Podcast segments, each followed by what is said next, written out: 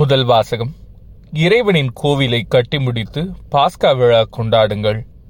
Ezra நூலிலிருந்து வாசகம் அதிகாரம் ஆறு இறைவசனங்கள் ஏழு முதல் எட்டு முடிய மற்றும் பனிரெண்டு மற்றும் பதினான்கு முதல் இருபது முடிய.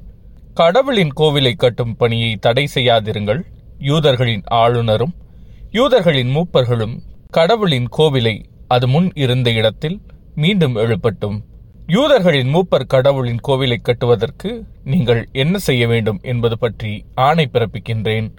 அவர்கள் வேலை தடைப்படாதபடி அதற்கான முழு செலவை பேராற்றின் அக்கறை பகுதியிலிருந்து வரும் வரியாகிய அரசு வருவாய் நின்று கொடுக்க வேண்டும். தாரியு என்னும் நானே இக்கட்டளையை பிறப்பித்தேன். இது சரிவர நிறைவேற்றப்படட்டும். இறைபாக்கினர் ஆகாயும் இத்தோவின் மகன் செக்கரியாவும் இறைவாக்கு உரைத்ததின் விளைவாக யூத மூப்பர்கள் கோவிலை கட்டினர். வேளையும் முன்னேறி கொண்டிருந்தது. இஸ்ரேலின் கடவுளது ஆணையாலும் பாரசீக மன்னர்களான சைரசு தாரியு அர்த்தக்சஸ்தா ஆகியோரின் கட்டளையாலும் அவர்கள் கட்டடப் பணியை முடித்தனர். மன்னர் தாரியு ஆட்சியின் ஆறாம் ஆண்டிலே அதார் திங்கள் மூன்றாம் நாளிலே கோவில் வேலை நிறைவுற்றது. இஸ்ரேல் மக்கள் குருக்கள் லேவியர் அடிமைத்தனத்திலிருந்து திரும்பி வந்த ஏனையோர் கடவுளின் கோவில் அர்ப்பண விழாவை அக்களிப்புடன் கொண்டாடினார்கள். கடவுளின் கோவில் அர்ப்பண விழாவில் நூறு காளைகளையும் இருநூறு செம்மறி கிடாய்களையும் நானூறு செம்மறி குட்டிகளையும் ஒப்பு கொடுத்தார்கள். இஸ்ரேல் குல கணக்கின்படி பனிரண்டு வெள்ளாட்டு கிடாய்களை இஸ்ரேல் மக்கள் அனைவரும் பாவம் போக்கும் பலியாக செலுத்தினார்கள். மூசையின் நூலில் எழுதியுள்ளபடி எருசலேமில் கடவுளின் பணிக்காக குருக்களை அவர்களின் பிரிவின்படியும் லேவியரை அவர்களின் துறைகளின்படியும் அவர்கள் நியமித்தனர். மேலும் அடிமைத்தனத்திலிருந்து திரும்பி வந்த மக்கள் பாஸ்கா விழாவை முதல் மாதத்தின் பதினான்காம் நாள் கொண்டாடினர். குருக்களும் லேவியரும் ஒன்றிணைந்து தங்களை தூய்மைப்படுத்திக் கொண்டனர். அவர்கள் தூய்மையானார்கள்.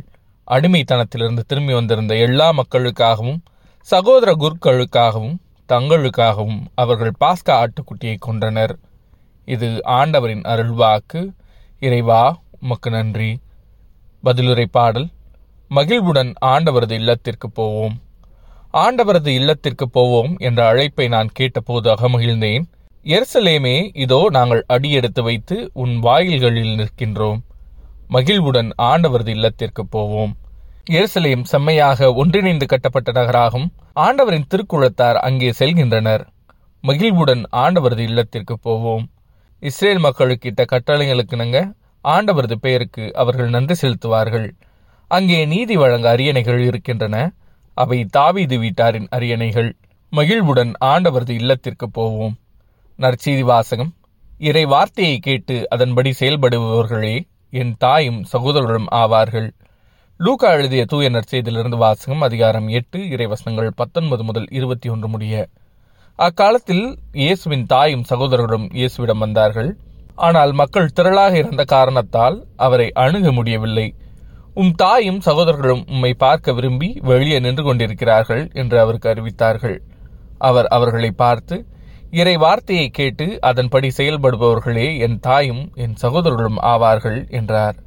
இது ஆண்டவரின் அருள்வாக்கு. கிறிஸ்துவே உமக்கு புகழ்.